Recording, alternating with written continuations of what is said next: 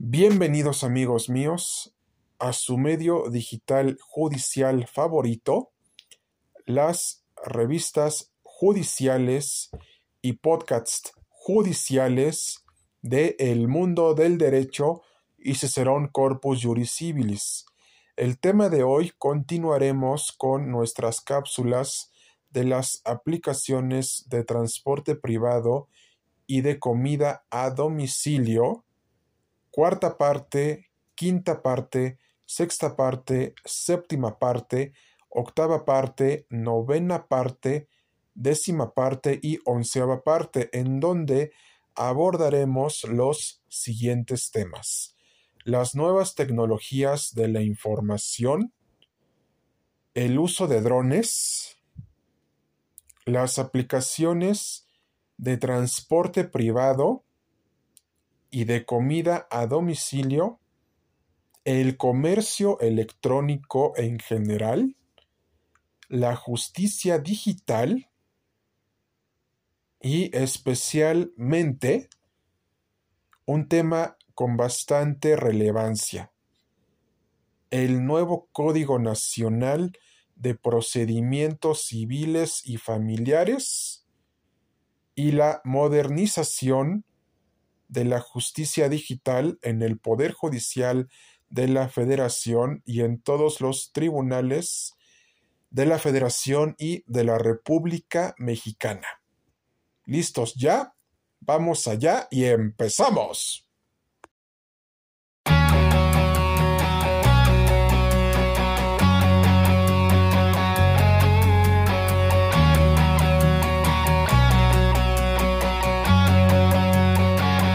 A toda nuestra comunidad judicial, jurídica y no jurídica, les comentamos que el uso de las aplicaciones de transporte privado y de comida a domicilio ha sido un factor determinante para que se modificara nuestro estilo de vida. Y más que nada con la llegada de la pandemia obtuvimos lo siguiente,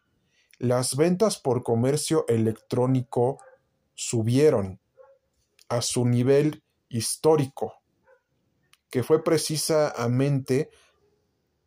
a un millón por ciento, al mil por ciento, al doscientos por ciento, al quinientos por ciento, a mil por ciento, porque las compañías de comercio electrónico que ustedes ya conocen perfectamente y que no mencionaremos para evitar que nos baneen el canal y nos lo eliminen, generaron miles de millones de dólares en ventas por Internet. Y esto ha provocado que miles de emprendedores emigren hacia esta nueva forma de hacer dinero fácil y rápido a través de las herramientas que proporciona el comercio electrónico junto con las aplicaciones de transporte privado y de comida a domicilio que ustedes ya conocen perfectamente, pero esto también se junta con el teletrabajo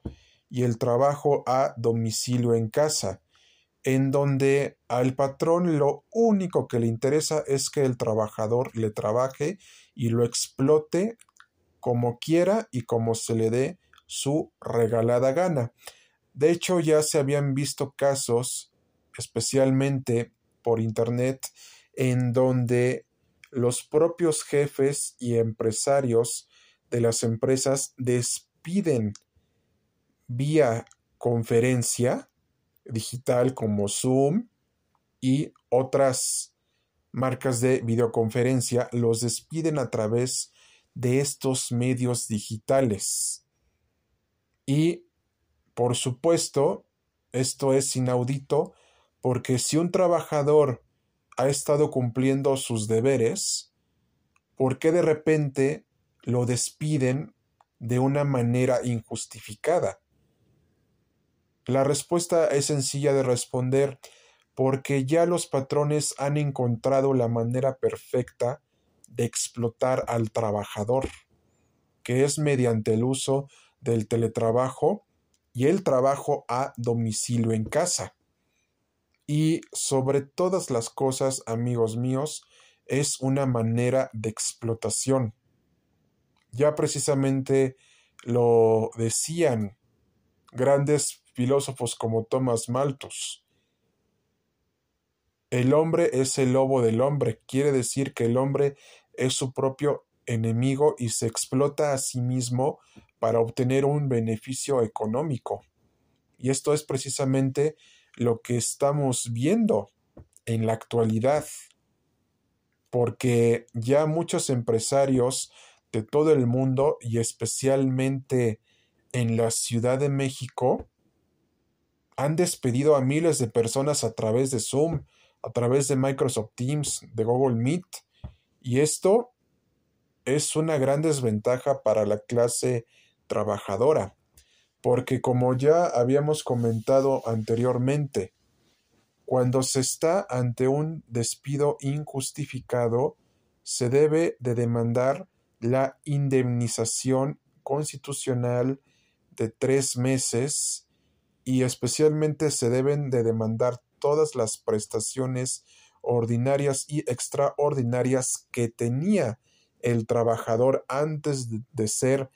separado de su empleo, antes de que fuera despedido injustificadamente, porque también se le deben de pagar 20 días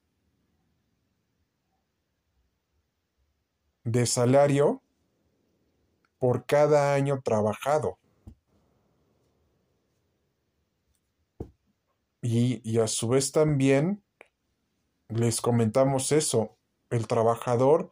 está en una gran desventaja.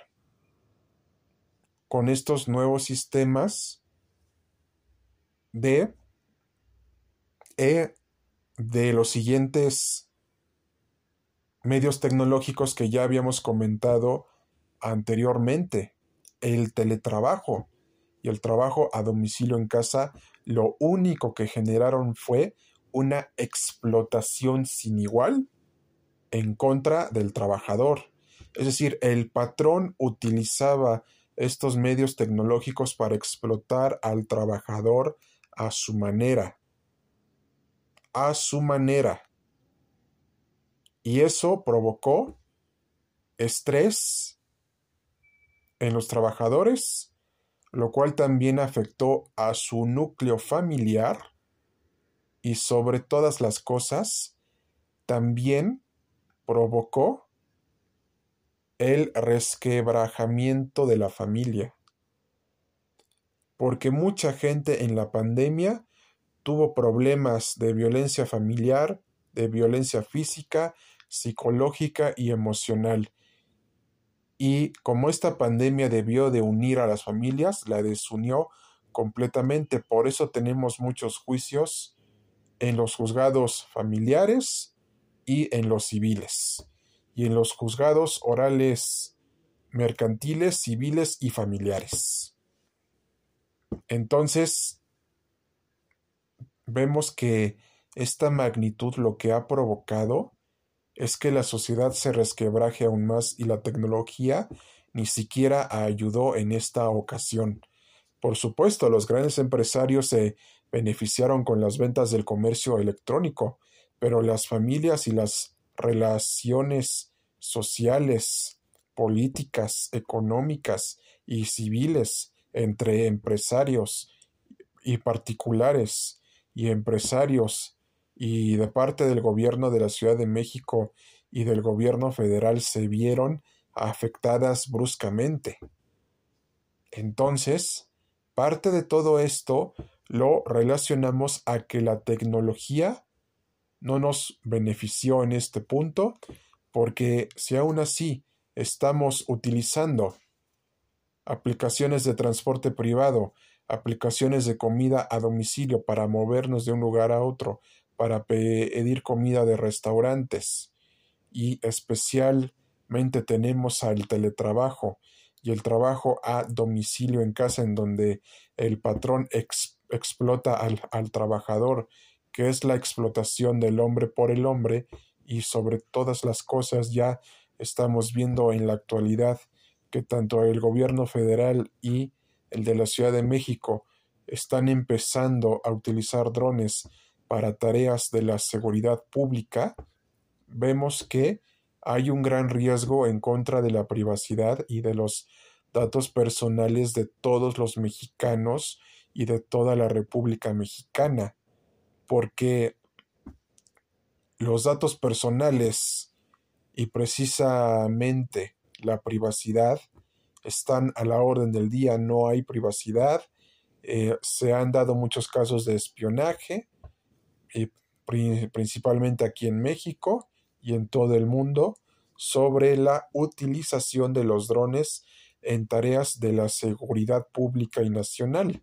del país y de toda la República Mexicana, por lo que no es recomendable utilizar este tipo de drones si van a violar derechos fundamentales de todos los ciudadanos mexicanos.